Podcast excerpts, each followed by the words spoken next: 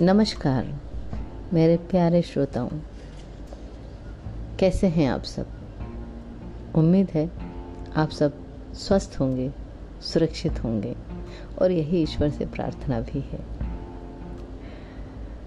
कहते हैं ना कि हम जब कुछ बोलते हैं तो उसके पहले उसे हम अपने मन में सोचते हैं, और सोच ये हमारे मन के आंतरिक दशा का एक ऐसा और है, जो हमारे स्व से और परमेश्वर से मिलने का रास्ता है। तो हमेशा बहुत इस बारे में सावधानी रखनी चाहिए। ये मैंने अभी कहीं पढ़ा है। इसीलिए आपसे मैं शेयर कर रही हूँ। एक बार फिर मैं आपके सामने एक नई कहानी के साथ टॉपिक के साथ उपस्थित हूँ। किसी गाँव में एक साहूकार रहता था। उसकी पत्नी बहुत ही सरल और सीधी थी। उसके चार छोटे छोटे बच्चे थे। वो बच्चे बहुत ही आज्ञाकारी थे। गाँव वाले देखते कि वो बच्चे माता पिता की हर बात को ज़रूर पूरा करते। जैसे नॉर्मली बच्चे होते हैं, ज़िद करते हैं, या कुछ बातें तो होती हैं जो वो नहीं सुनते हैं, पर वो बच्चे सब मानते थे। गाँव वाले जब भी उस व्यक्ति से ये बात कहते कि तुम बहुत भाग्यशाली हो भाई। तुम्हारे बच्चे बहुत ही आज्ञाकारी हैं, पत्नी बहुत सीधी सरल है। तो वो कहता कि इसमें कोई नई बात थोड़ी? है बच्चे आज्ञाकारी होने चाहिए, बच्चों का धर्म है। अगर मैं अपना धर्म निभा रहा हूँ तो उनका भी वो धर्म है। अब ये बात वो तब भी बोलते थे जब उनके बच्चे कुछ अच्छा कार्य कर रहे हों, कुछ तरक्की कर रहे हों। या उन्होंने बच्चे कुछ कार्य करते हुए बिज़ी हों और उसने कोई बात कह दी तो बच्चे अपने कार्य को छोड़कर उस कार्य को पहले कंप्लीट करते, जो उनके पिता की आज्ञा होती।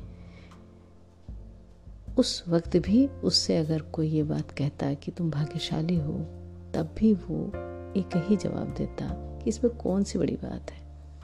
ये उनका फ़र्ज़ है।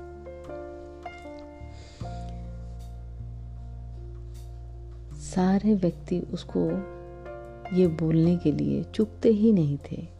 हमेशा उससे ये ज़रूर कहते कि तुम भाग्यशाली हो।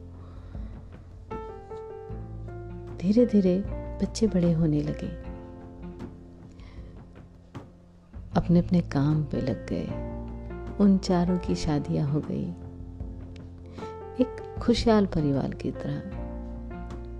और गजब की बात यह थी कि जो चार बहुएँ आईं, उनमें भी अपने बेटों की तरह उससे आज्ञाकारिता मिली।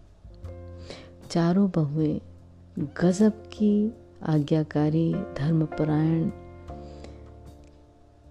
इतनी कि लोगों को आश्चर्य होने लगा। सब जब भी उस चीज़ को देखते तो एक ही चीज़ कहते कि, भाई, तुम्हारे भाग्य तो वाकई बहुत निराले हैं। बेटे तो बेटे, बहुएँ भी वैसी ही हैं। पर वो बस एक ही बात बोलता, इसमें क्या है? ये तो उनका कार्य है। आज्ञाकारी रहना और वही बने रहना इसके लिए ही तो ये बने हैं। हाँ उस साहूकार की पत्नी अक्सर एक बात बोलती थी कि सब कुछ अच्छा है, मगर जब जाने की बारी आए, कहा जाने की बारी आए? जब जाने की बारी आए, जब अंतिम बुलावा आए तो ऐसे चलते फिरते जाना चाहिए कि एक ग्लास पानी की भी सेवा ना लेनी पड़े। वो तब भी यही कहता कि इसमें क्या है? बच्चों का काम सेवा करना है, वो सेवा करेंगे। ऐसे ही धीरे धीरे दिन बीत रहे थे। एक दिन उसकी पत्नी वाकई में अचानक चलते फिरते चली गई। उसका देहांत हो गया। अब घर में बहुएँ बेटे, उनके परिवार और ससुर। यही लोग रह गए। काम धीरे धीरे चल रहा था।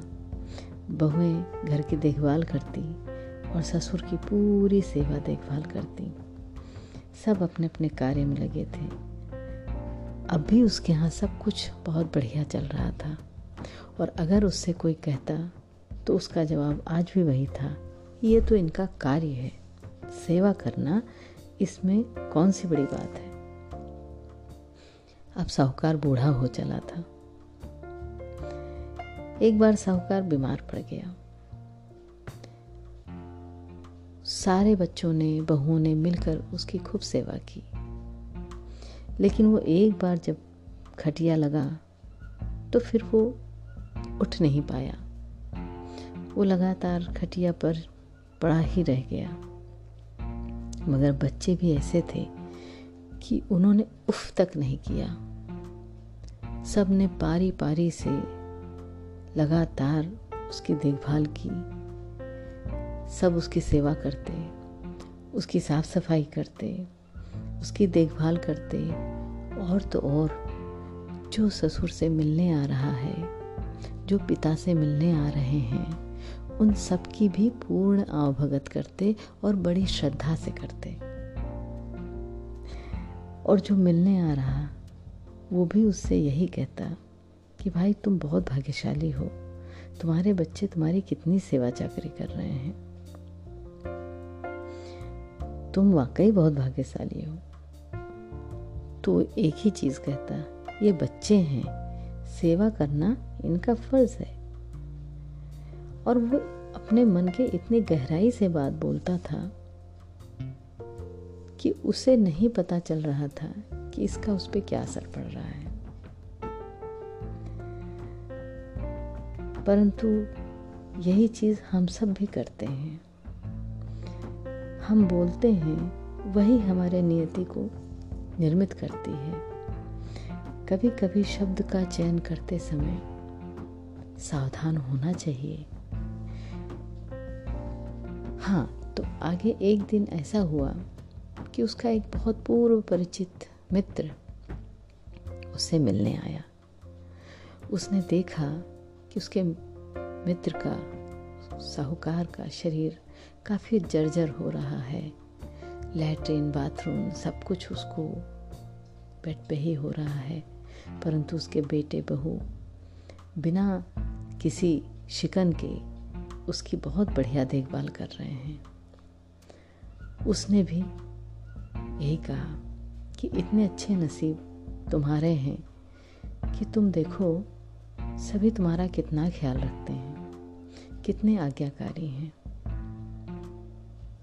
और उसने एज इट इज़ एक ही बात दोहराई, इसमें क्या है? ये तो उनका फ़र्ज़ है। अपना फ़र्ज़ ही कर रहे हैं। ये बात उसका तीसरा बेटा जो डॉक्टर था, उस समय उसे दवाई दे रहा था। उसने सुना इसको।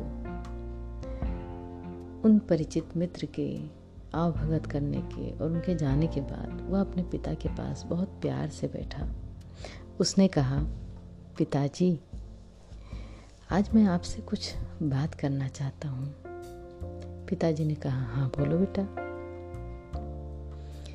कहा कि, आप ठीक कहते हैं। हम सबको आपकी सेवा करके बहुत खुशी और बहुत सुकून मिलता है। हम हमेशा आपकी सेवा करते रहेंगे, हमेशा करेंगे। मगर क्या आप जानते हैं पिताजी कि जो आप बोलते हैं, उसका क्या परिणाम होता है आप पर? पिता ने कहा, सही ही तो बोलता हूँ। बेटे ने कहा हाँ आप सही बोलते हैं। हम तो करेंगे अपना काम और हमें ये काम करना अच्छा लगता है। सेवा करना अपने माता पिता की किसको बुरा लगेगा? हर बच्चा अपने माँ माँ पिता की सेवा करना चाहता है। लेकिन सेवा पिताजी किसकी की जाती है? क्या आप समझते हैं? आपको याद है? माँ कहती थी कि चलते फिरते जाना है। वो वैसे ही गई। आपकी सेवा से बढ़कर हमारे लिए कोई आनंद का कार्य नहीं है पिताजी। मगर हमारे आनंद के लिए आपको कितने कष्ट झेलने पड़ रहे हैं। क्या इसके बारे में आपने कभी सोचा है?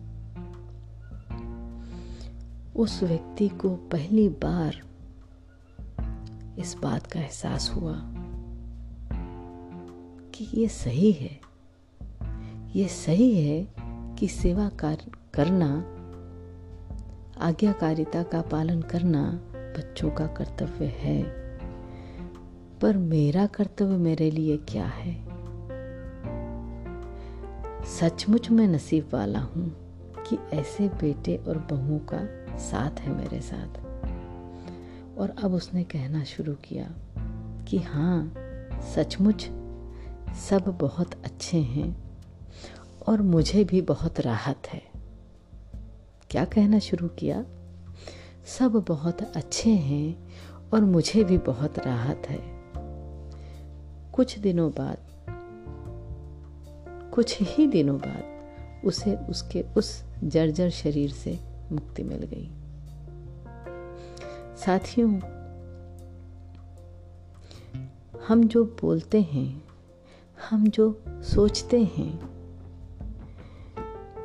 खास तौर पे हमारी सोच, हमारे सोचने का जो नज़रिया होता है, वो जीवन भर के मोती हैं, जिन्हें हम संजो के रखते हैं हर एक जीवन के लिए। जो हम जी रहे होते हैं उसके लिए भी, और जो हम जीने वाले होते हैं उसके लिए भी। अगर हर कोई सतर्क हो जाए तो शब्दों का चुनाव बहुत ही गहरा असर डालता है, इसका भान हो जाता। इसी को जो पतंजलि योग है, उसमें एक विवेक की स्थिति कहा गया है। और ये हृदय से निकलती है। हृदय के गहराई से जब हम सोचते हैं तो हमें सही शब्द की गुंजाइश मिलती है।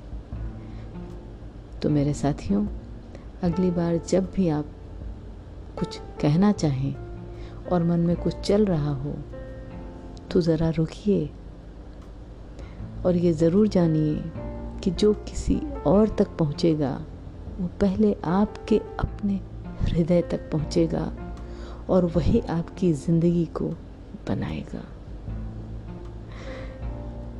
आप सब बहुत ही अच्छे श्रोता हैं। मेरी कहानी को धैर्य से सुनने के लिए मैं आपका बहुत बहुत धन्यवाद करती हूँ। एक बार फिर नए टॉपिक के साथ आपके सामने जल्द ही उपस्थित होंगी। तब तक के लिए नमस्कार शुभ रात्रि